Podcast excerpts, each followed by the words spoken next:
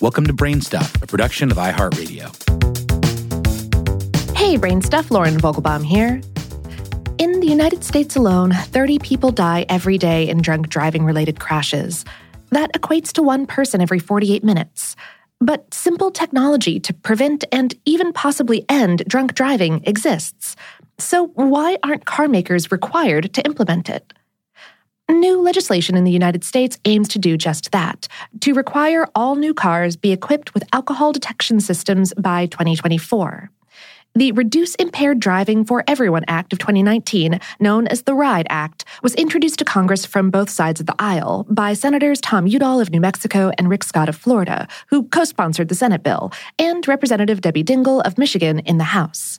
Democrats and Republicans working together. The lawmakers believe the law could save 7,000 lives per year. We spoke via email with Ned Adriance, Senator Udall's communications director. He said Udall saw the success that ignition interlock technology had in reducing the number of alcohol related driving fatalities in New Mexico and sees alcohol detection technology as a big part of the solution in preventing drunk drivers from getting behind the wheel. The RIDE Act doesn't just call for automakers to implement alcohol detection technology on their own. The bill also provides funding for research and development of advanced alcohol detection software. The legislation will establish a pilot program of fleet vehicles equipped with the software, including those from federal, state, and private partners. That means the technology will be tested on vehicles before being mandated for consumers. The National Highway Traffic Safety Administration, or NHTSA, is also partnering with automobile manufacturers to help develop alcohol detection systems that can be installed in vehicles the NHTSA will work with the Private Automotive Coalition for Traffic Safety, as well as directly with vehicle manufacturers, suppliers, and other interested parties, including institutions of higher education with expertise in automotive engineering to develop the technology. Once the pilot program is underway, results will initially be evaluated in the first 12 months, and again every 180 days.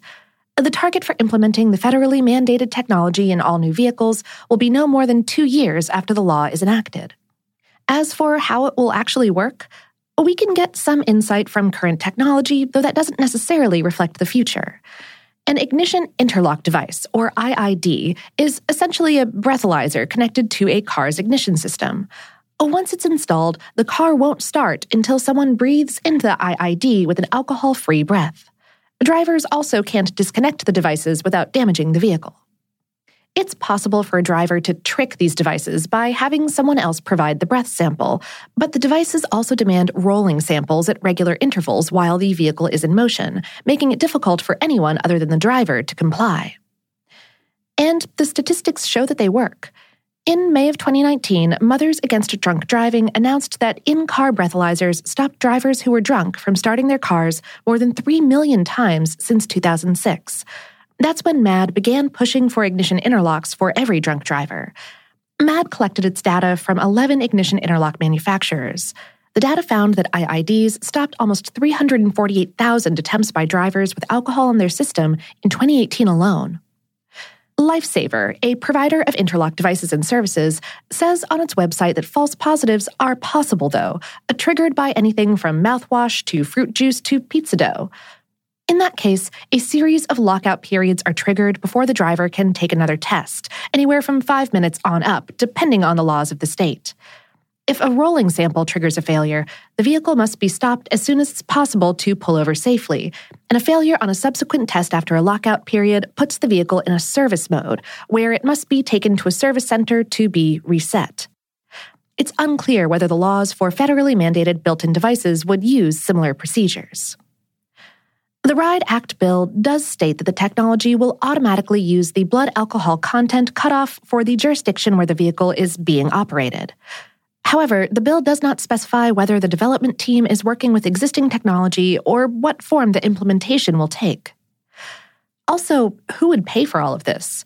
Uh, generally, when drivers are required to install an aftermarket IID after a DUI, they pay the costs for installation, monthly fees for the court mandated monitoring period, and the removal fee at the end of their sentence. These costs can easily add up to thousands of dollars, which is not necessarily representative of the cost of the IID itself. Since there are different suppliers of these IIDs in different areas, Prices can vary, and furthermore, the monthly fee also includes a monitoring service that records the results of each test to report back to the court if necessary. A LifeSafer says their pricing is bound by the laws of the states in which they provide their services. It's unclear how or if the cost of these devices would be passed on to consumers if they become mandated as part of car equipment, though the text of Udall and Scott's proposal specifies that federal funding will help pay for the development costs. The federal government has already dedicated about $50 million to the project. Adriance said, some in the industry raised cost as an objection to other landmark safety requirements like seatbelts, airbags, and backup cameras, but Senator Udall believes that years of federally funded research have prepared this technology to be integrated into mass commercialization in the coming years. While the cost projections are still developing, Senator Udall believes that widespread development in new cars can be done in an affordable way.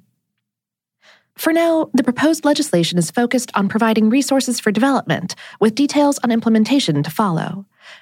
Adriance explained At the moment, the Driver Alcohol Detection System for Safety program, which is partially funded by the NHTSA, has developed technology that can detect alcohol in the driver's breath that they are testing in Virginia and Maryland. Engineers are also developing devices to detect the blood alcohol level of the driver using touch sensors. Volvo has announced that it will be installing cameras in cars to detect if a driver is drunk or distracted, and Senator Udall hopes that the spirit of this completely voluntary initiative demonstrated by Volvo will set the standard for automakers selling cars in the United States.